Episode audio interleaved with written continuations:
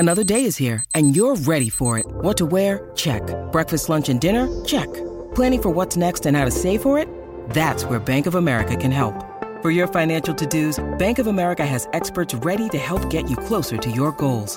Get started at one of our local financial centers or 24/7 in our mobile banking app. Find a location near you at bankofamerica.com/talktous. What would you like the power to do?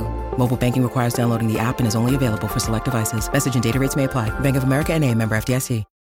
When you need mealtime inspiration, it's worth shopping Kroger, where you'll find over 30,000 mouthwatering choices that excite your inner foodie. And no matter what tasty choice you make, you'll enjoy our everyday low prices, plus extra ways to save, like digital coupons worth over $600 each week. You can also save up to $1 off per gallon at the pump with fuel points. More savings and more inspiring flavors make shopping Kroger worth it every time. Kroger, fresh for everyone. Fuel restrictions apply.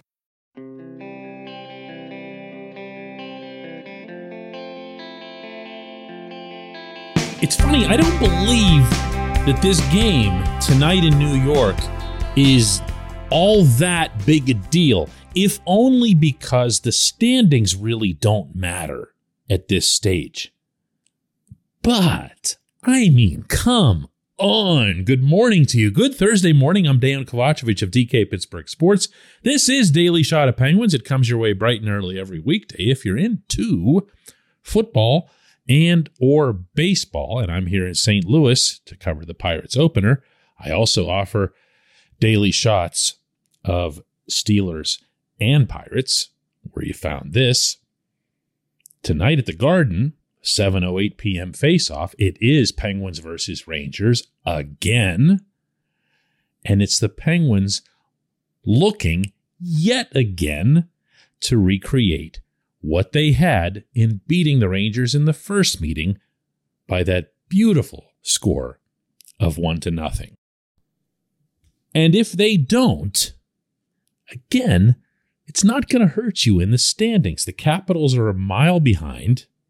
You're pretty much locked into where you are. The Rangers could continue moving up and overtake the Hurricanes, but that really is something that the Penguins can't control one way or the other. If they end up facing the Hurricanes in the first round, I mean, it's one tough challenge or another. It's not going to make much of a difference. But where I think it is meaningful, in fact, that it is pretty much a bellwether game, is that it's going to be the last hard sight that you see. And more important, that the Penguins players themselves experience, that'll give you some sense of whether or not they can really pull this off in the playoffs on a game after game after game basis. And by pull this off, I of course mean getting back into opponents' faces and shutting them down, frustrating them, exasperating them, having their coaches and their captains say afterward, man, that team came at us just way too hard. Remember all of that stuff from the first half of the season? Well, this is it. There's 11 games left. Look at the rest of the schedule. I mean, I'm not saying there aren't good teams on it. The Capitals are going to be the next opponent on Saturday. But I am saying that from the standpoint of facing someone that's fast, that counterattacks, that hurts you on the transition, like both the Rangers and the Hurricanes do, this is it. This is your tune-up. And you don't have to wonder whether or not one team or the other is going to show up. Because for obvious reasons, it's going to be just as big a deal to those guys as it is to these guys. This is what Jeff Carter had to say yesterday after practice. I think we still have, some work to do, but I think, these last three games in particular, and obviously the last two, didn't go our way, but I think our games really come along, and I think, playing the Colorados and the Minnesotas that are, top teams in the league, I think it's made us elevate our game, and I think, we started getting to another level. So another big one tomorrow, and, we just keep building on it. Big game.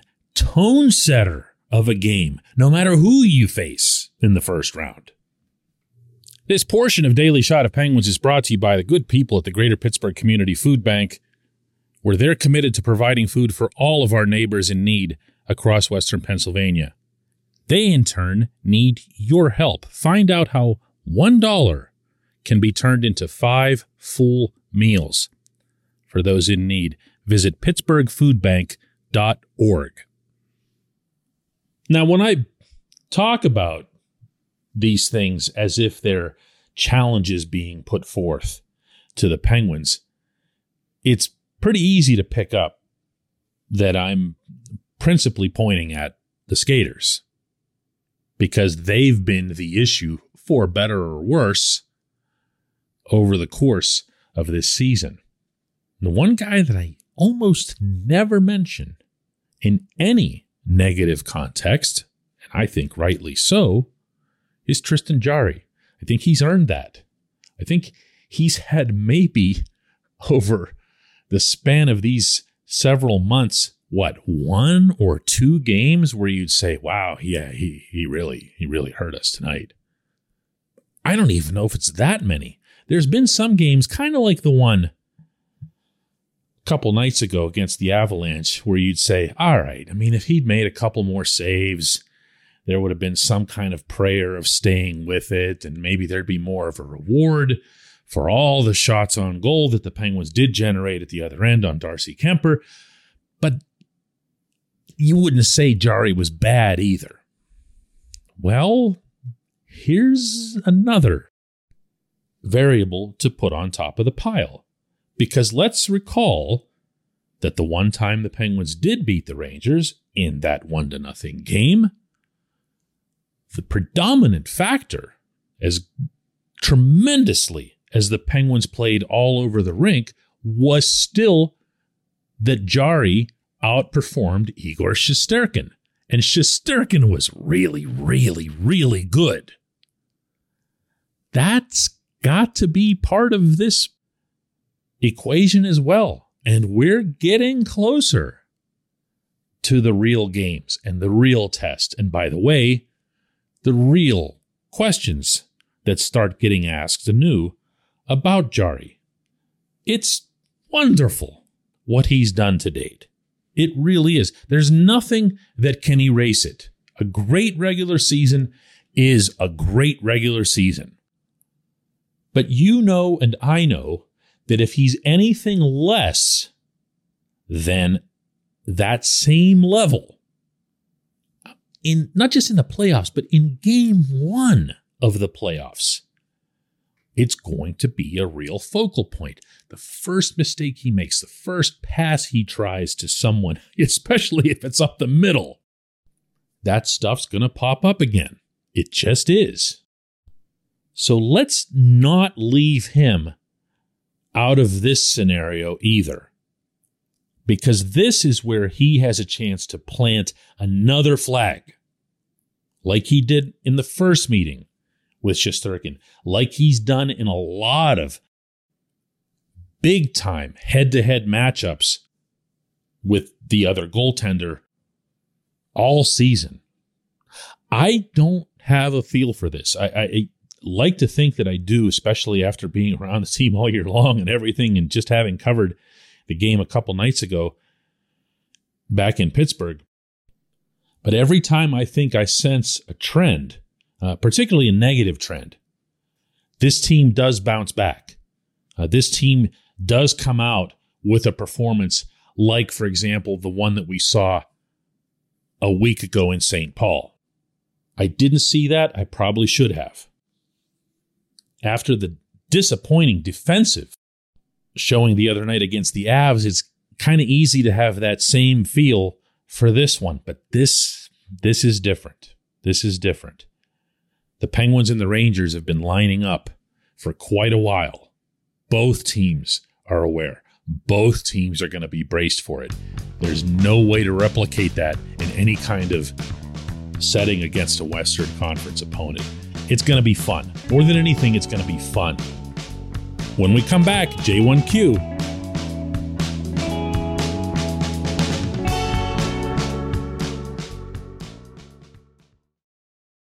With threats to our nation waiting around every corner, adaptability is more important than ever. When conditions change without notice, quick strategic thinking is crucial, and with obstacles consistently impending, determination is essential in overcoming them. It's this willingness, decisiveness, and resilience that sets Marines apart. With our fighting spirit, we don't just fight battles, we win them. Marines are the constant our nation counts on to fight the unknown, and through adaptable problem solving, we do just that. Learn more at marines.com.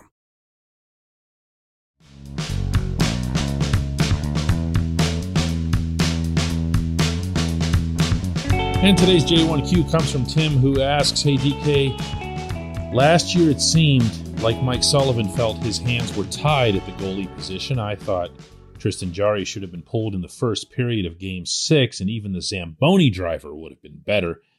Even with Jarry rebounding the kind of season he's had, do you see Sullivan sticking with him if he falters?" Well, Tim, I'm going to ask you something back.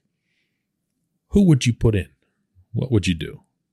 The Penguins have put themselves into a position with the salary cap in particular where they can barely make moves internally, much less externally. Some of that is predicated on money and cap space. Some of it is predicated on the plain and simple number of moves you're allowed to make related to Wilkes-Barre Scranton. But whatever the scenario is now, how they arrived at it is how they arrived at it, and they're stuck with it. I don't believe you're going to see Louis Domingue in Pittsburgh, barring an injury, for the remainder of this regular season. And that, to me, is a mistake. And I'm not saying this after the fact. If you're a regular listener, you'll know that I brought this up even before Louis' one game, his one stellar game in San Jose. They needed to have him in that mix for the backup goaltender's job. It never should have been, and still shouldn't be, getting bequeathed to Casey DeSmith as if he's the only other goaltender on earth. There is very little, not nothing, but very little in DeSmith's cumulative performance over this season that should give anybody confidence that he could be the guy that would come in and stabilize things if Jarry were to go south.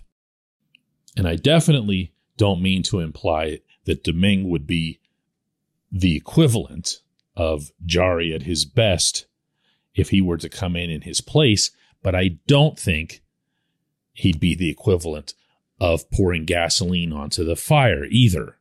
And that is kind of how I feel about DeSmith. And this, I kind of feel it's important to add, is one of the many things I haven't liked about the internal roster management over the full season that we've seen as it applies to Wilkes-Barre. No, they're not exactly stacked down there. The closest any individual prospect has come to even having a burst where you'd say, wow, got to bring that guy up, has been recently, and in a pretty upbeat development organizationally, Sam Poulin. Been scoring a bunch of goals.